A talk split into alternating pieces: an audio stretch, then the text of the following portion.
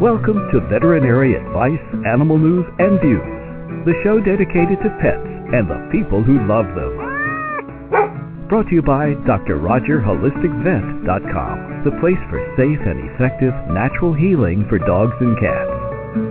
Now, here's your host, practicing veterinarian Dr. Roger Welton. Good evening, ladies and gentlemen. Welcome back to Veterinary Advice, Animal News, and Views. I'm your host, Roger Welton, practicing veterinarian, coming to you from the Florida Space Coast. We are not live for this show. For a little bit of a change, I did pre-record this show. I do prefer to go live, but circumstances, craziness going on right now dictated that I had to do a pre-recorded show, which should be fine because the majority of our listeners really tune in by archive anyway through iTunes. So welcome back to the show. There will be no live call-ins tonight. And incidentally, we actually don't have any listener emails this week. So we can dive right into our topic this evening.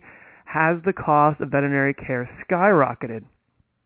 The common perception that I've been coming across, not just among clients of my hospital, but among people, everyday pet owners that may email me or correspond with me, through my media work or on Facebook or what have you, that the general consensus in most places, most areas, that people feel like the cost of veterinary care is getting out of control, that it is exceeding the rate of inflation, that something has occurred, sometime in the last 5 to 10 years where it's just seemed to accelerate.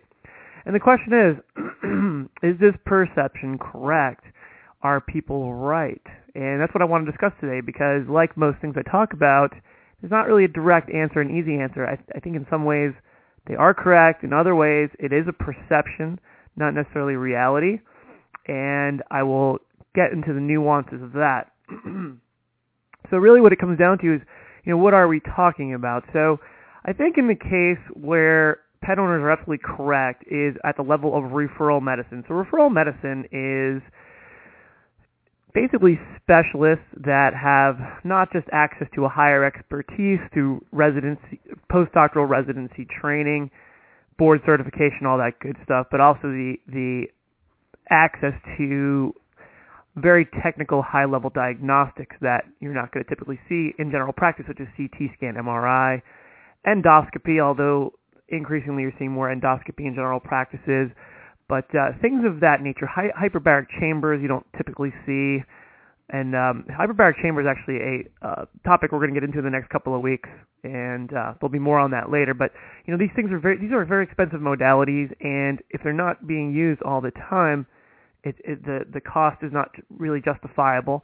Also, a general practitioner isn't necessarily all that commonly going to go down the road of really having to become highly trained in order to utilize these diagnostics, interpret them, what have you. So we will leave that sometimes to the specialists.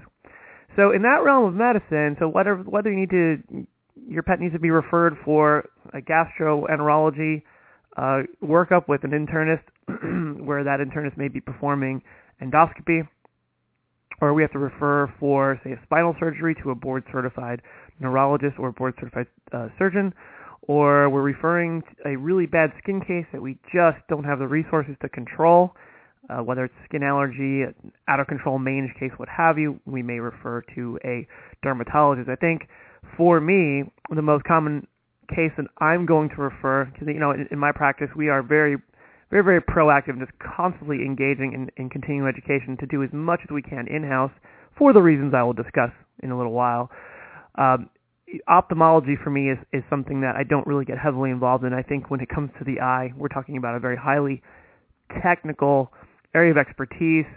The equipment necessary is something that you don't just learn overnight, even doing post-doctoral advanced training, like when I did the reconstructive surgery of the knee, which is a pretty intense area of study where I spent an entire week just learning different reconstructive techniques. Ophthalmology is not something you can really do that with. You really need that residency training, at least from my perspective. I don't play around with eyes. I will treat what I can treat. It starts to reach a certain level, an ulcered eye that I can't necessarily get to heal, or glaucoma or something of that nature, I'm going to refer that to an ophthalmologist. And again, that's another area of specialty. So what we've seen in the last decade, of course, we're all familiar with the Great Recession and its impact in all of the ways it's impacted our whole society. But for the first time since the 70s, the veterinary profession was very negatively affected, and we actually saw for the first time, and there's been many recessions between 1970 and now, but for the first time ever, veterinary medicine saw a decline. We actually saw a correction. That's actually never happened. The average rate of growth of the veterinary industry has been 4% through every recession up until 2008. So we saw a correction in growth, and a lot of that was because, you know, people were frightened. People simply didn't have the resources. Some people are still reeling from that whole mess. And as a result, it became a choice of, do I feed my children or do I get my dog or cat treated? And really that's what it came down to. So, you know, veterinary medicine as a whole, whether you were a general practice, whether you were a mobile shot clinic, whether you were a high-level referral center, there was a decline in patients. And this is especially felt at the referral level. And as a result, you know, they had these state-of-the-art hospitals that are staffed 24/7 that have to pay specialists. The one near us that we refer to has several specialists, a neurologist, an internist, a dermatologist, a internist with a special area of expertise in cardiology, so a cardiologist.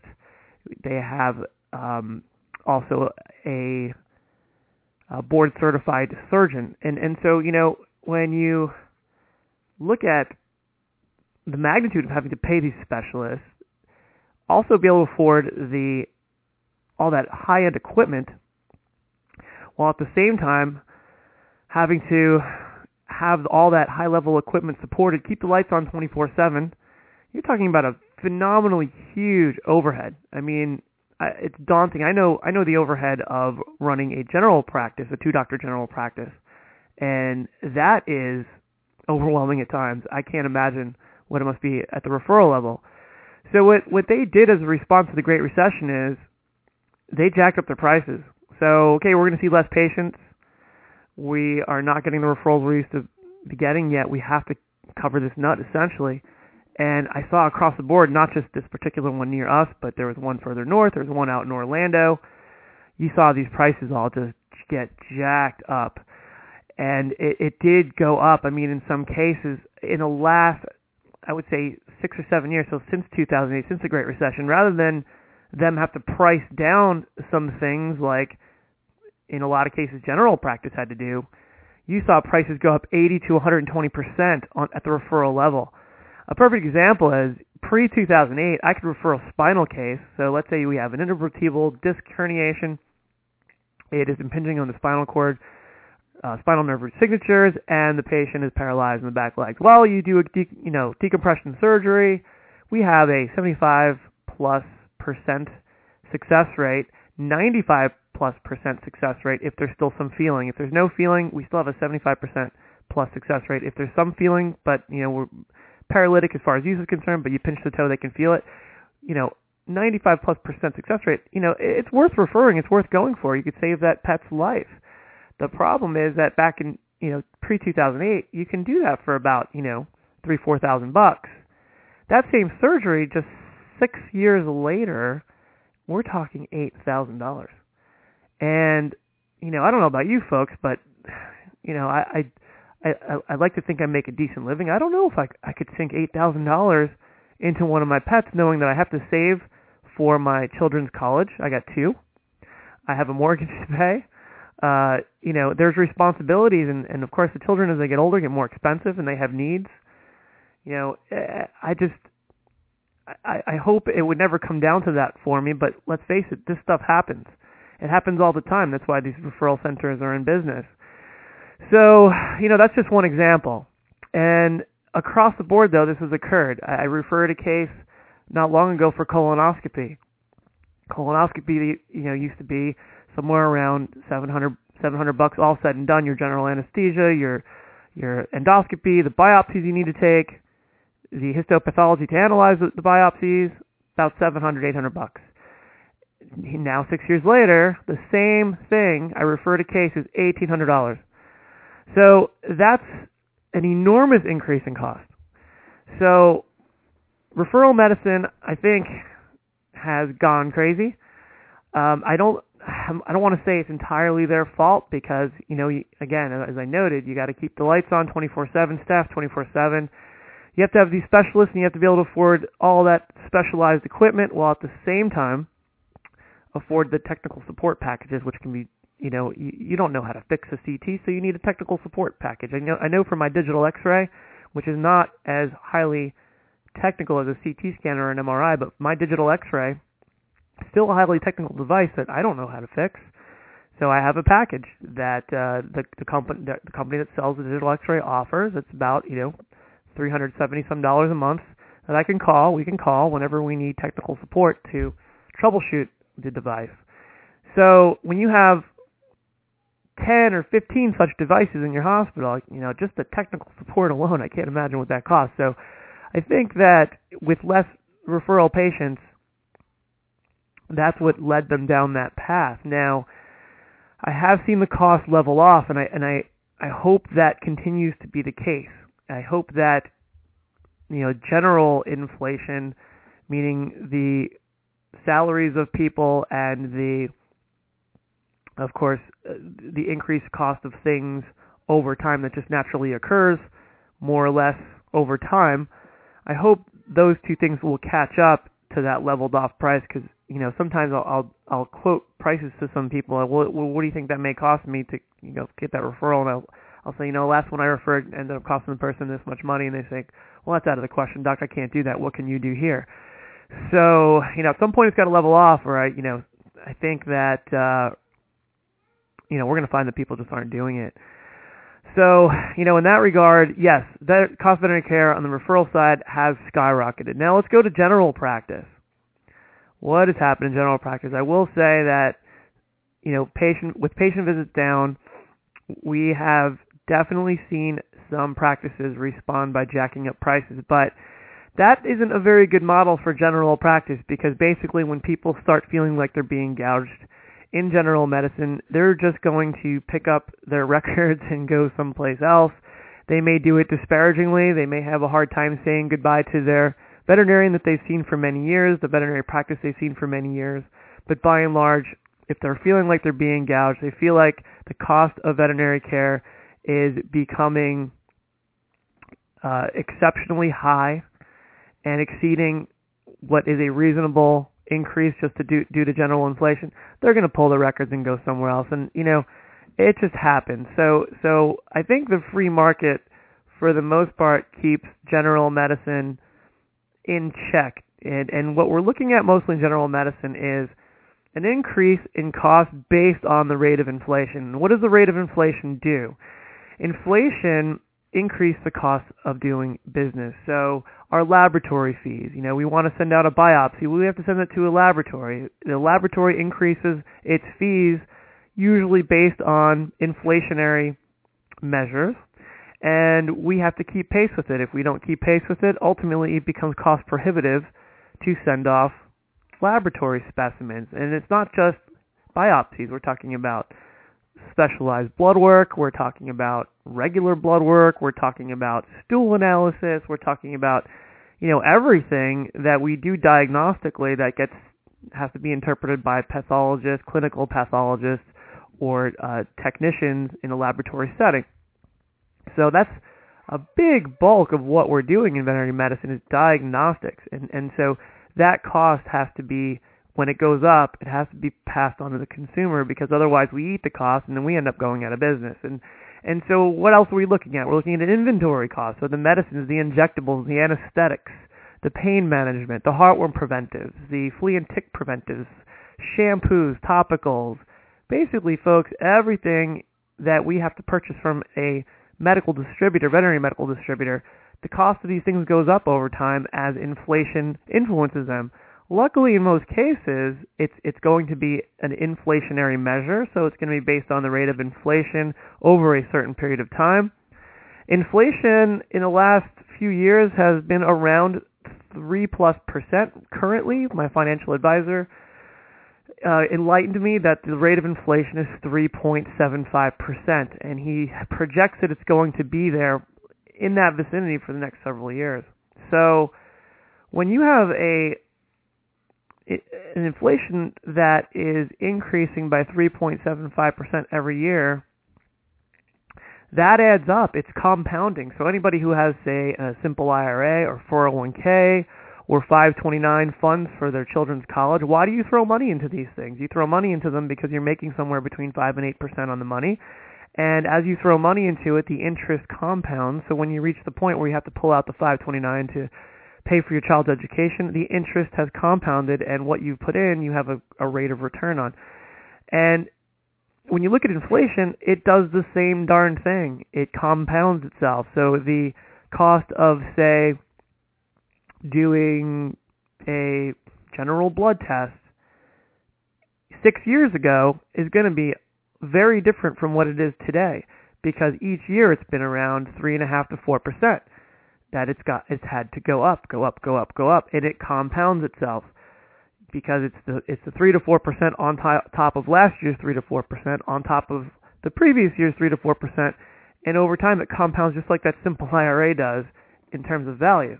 So when you look at that, that's generally where we've been in general practice. We're just increasing costs based on inflationary measures. The problem, though, ladies and gentlemen, is that the earning power of the average American has gone up net zero. So in that same period of time, we're not seeing the salaries and earning power of the average pet owner go up. And therein lies the problem, and therein lies the perception that the cost of general veterinary care has skyrocketed. It really hasn't. It's just gone by the normal metrics of inflation. The problem is people's salaries are not keeping up with inflation. So from their perspective, of course, it seems like costs are skyrocketing because they're not making any more money than they were 6 years ago, 10 years ago even. And that's a problem. And it's something that we're going to have to overcome, not just as an industry, but as consumers. All of you, ladies and gentlemen, are going to have to find a way to reconcile that. And I'm not saying, oh, you got to go out and find a better job that pays better. No. If you're in a field that, and you know, you're barely getting an increase in wage each year, until this economy one day makes a dramatic turn where, you know, we're in that state of prosperity like we were in the mid to late 90s. You know, during certain eras we can look back on where, you know, it seems like there were certain times where you could not make money, where everybody who wanted a job had a job. All those times, you know, I'd like to think we're going to see those again, but at the same time, it's hard to have confidence to know when that's going to happen. So if we recall, anybody who is a student of history, the Great Depression lasted 13 years, okay? So this Great Recession, a lot of economists will say, you know what, it's not really a recession, it's a depression, okay? And we have to really realistically look at it that way. The reason it's doesn't have quite the same impact as the Great Depression is because there's a lot more social safety nets in place now that have prevented a lot of the tragedy that we saw with the Great Depression that kind of put a floor on things. But at the same token, you know, those social safety nets are becoming unsustainable as well. So we got a lot of fixing to do economically. How we get there, that's not my expertise. And I'm not going to really go down that road. But what we have to do as an industry is we need to figure out a solution, because, you know, the free market, again, by and large, dictates where we're going. But at the same token, you know, there's only so much price competition that general clinics can undergo before you start seeing a decline in the quality of the medicine. Great example is, and I've talked about them quite a bit, the discount spay-neuter clinics. You know, they're trying to crank out as many spay-neuters as they can, but if you actually look at the way they're doing these, it's downright appalling in some cases. And I'm not going to indict every one of these that's out there, but I know the ones locally in my area, and it's a travesty how they're cutting corners using the cheapest, oldest anesthetics in some cases not putting a tracheal tube into the patient's airway, not intubating them like you're supposed to do for general surgery. They're putting a mask on them. They're not using pain management period in some cases. They are not scrubbing their hands and gowning up for each procedure, wearing a cap and mask, doing horrific things in order to, put out the cheapest price out there. But the patients are paying the price. The pet owners don't realize it. They're duped into thinking they're getting the same service that the general clinic would get, but it's not the same service. So, a lot of general clinics, what I've done is I do spays and neuters, not that frequently. Mostly I'm doing more specialized procedures, doing a lot of dentistry. I'm going to talk about that in a moment. But the bottom line is that I'm not doing a lot of spays and neuters, especially nothing like I was doing pre-2008, because so many people are resorting to going to these places either through desperation or, somehow they rationalize or are made to believe that it's the same kind of service. But the bottom line is there's only so low I'm going to price compete, because there's only so low I'm willing to go in terms of the quality of the medicine, what's best for the patient. I can't in good conscience do some of the things that's going on in these clinics. And of course you have the discount vaccine clinics that don't even examine your pet and just plug them with every vaccine under the sun. And you got even the ones that, pull up to a 7-Eleven or a local pharmacy and do shots out of the back of a wagon. And that's just an awful paradigm of medicine. They're using, again, the cheapest vaccines, because the only way these people are making money is by using the cheapest vaccines that they can get their hands on, and then they're not really tailoring the protocols. They're going to vaccinate your pet for everything, even if it's a disease that exists on another side of the country that we never see here. It's just really sad where that's gone, and I'm not going to engage in that either. But, if I'm going to do a wellness visit, I'm going to examine the patient, I'm going to give the appropriate vaccines, and I'm going to do early disease detection. And so the well visits have gone down. At the same time, though, the sick visits have gone up. So, again, people wanting to avoid those referral centers, the 24-hour emergency paradigm, the referral medicine, they're going to come to us. And we're going to do the best we can in general practice. So it's kind of balanced itself out for the most part. But again, if the average wage of the average pet owner is not going up significantly, but our costs continue to go up with inflation, something's got to balance out. So where we cut costs, we try to cut costs. And a great example, back to dentistry, we're talking about a general dental cleaning. What we've done is we have been very proactive in the whole, catching the dental disease before it gets expensive and invasive. Grabbing those cases and really being proactive and telling the owner, look, we want to do the cleaning right now, right here, when the gums are still reasonably healthy. There's not much bone loss. We want to do a cleaning. And since we have a young, healthy pet, for the most part, we're going to consider young, healthy pet 5 and under. We're going to just do a mini profile, not full blood work, but a mini profile, look at liver and kidneys. We're going to maximize our efficiencies in our protocols to keep the cost as low as possible. And as a result, our dental cleanings have not gone up. The costs have not gone up since 2008. And the reason for that is finding these efficiencies and catching these cases early and just having that better communication with the pet owner. Of course, when things get horrific and we need to engage in extractions, we need to do antibiotic infusions into the gum pockets so that we can save the teeth, things like that, that becomes more expensive. And of course, that paradigm of dental care probably has gone up a bit since 2008. But when it comes to the general dental cleaning, we have it priced about the same. Spays and neuters, about the same as well. Even though these discount clinics are doing them even dirt cheaper, there's only so low we're willing to go. But that's another item where our prices stayed about the same, because we've learned to do it more efficiently and really tailor it to the patient and their individual needs rather than have blanket protocols. And we've really painstakingly done this.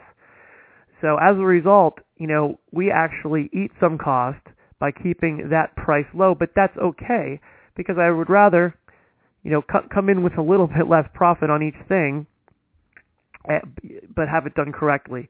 Know that my patient's getting treated optimally not going off to some place that's, you know, little more than a hack clinic. So that's what we're doing in the industry to control cost. You know, again, efficient protocols, cutting costs where we can without reducing the quality of care. On the pet owner side, you have your responsibility as well. Your responsibility, folks, is to engage in things like, we've talked about my $50 rule, sack away $50 a month per pet, per month, and keep a savings account, an interest-bearing savings account. That will generally cover the cost of veterinary care in that pet's life. You know, unless you're talking about an English bulldog, maybe bump that up to $100 a month, or, you know, a German shepherd, that, you know, these, some of these breeds that are known for having all kinds of diseases and problems and genetic predispositions. But for your average pet, $50 a month, put away in an account that you never touch other than for veterinary care throughout the course of its life. You're going to be in good shape. The other thing is pet insurance. You know, I look at the pet owners with pet insurance, and they never hesitate to do anything. They don't hesitate to do anything because they know that they're going to be reimbursed for 80 to 90% of whatever they're having to do. And let me recommend this particular insurance company, Trupanion, phenomenal company. They reimburse 90% of the premium, and they will, or I'm sorry, 90% of the cost of veterinary care. Their premiums are reasonable. The deductibles are reasonable, and they reimburse you within 3 business days, which is incredible. You know, so I see my patients with Trupanion, and they come in. You know, these owners do everything all the time. They'll run the blood work. They'll take the extra measure. They'll even go for the referral medicine, you know, because they know that even if it's, you know, a $5,000 situation, 90% of that's going to come back to them in 3 business days after they submit the claim. So, you know, you have your responsibility as well. I think eventually everything's going to work out. I think enough pet owners, I see the increased interest in pet insurance. You know, right now 3% of American pet owners have pet insurance. It does seem to be increasing. If you compare to Canada and Europe, 50% of pet owners have pet insurance.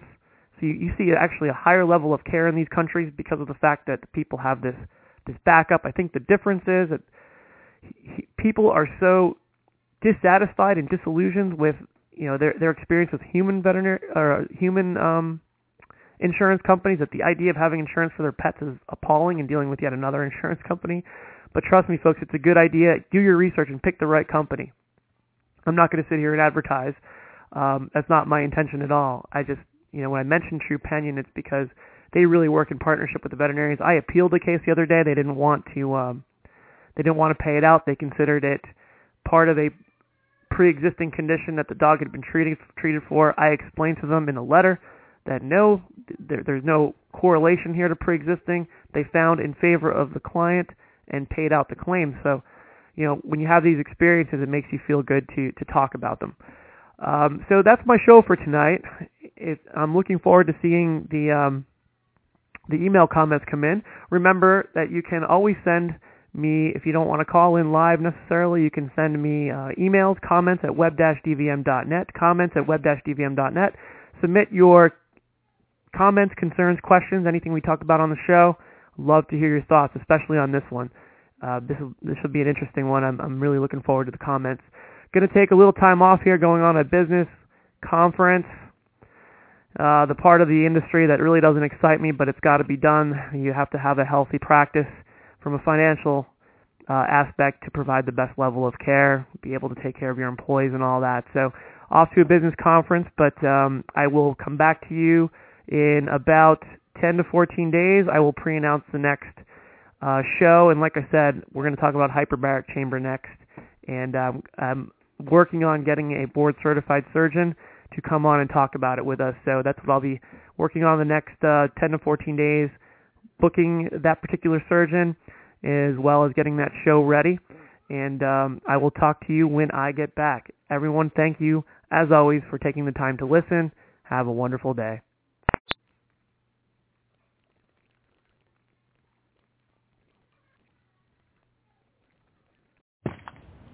Taking charge of your future starts with taking the first steps. And saving up to $30 a month on Cox Internet with the Affordable Connectivity Program makes those steps easy to take. Whether they bring you to click upload on your first short film or join now for an online book club. Applying is easy. See if you qualify at cox.com/ACP. Non-transferable, one per household. Application and eligibility decisions are made by the FCC. Judy was boring. Hello. Then Judy discovered ChumbaCasino.com. It's my little escape. Now Judy's the life of the party. Oh, baby, mama's bringing home the bacon. Whoa, take it easy, Judy. The Chumba life is for everybody. So go to ChumbaCasino.com and play over 100 casino-style games. Join today and play for free for your chance to redeem some serious prizes. ChumbaCasino.com. No purchase necessary. Void where prohibited by law. 18+ terms and conditions apply. See website for details.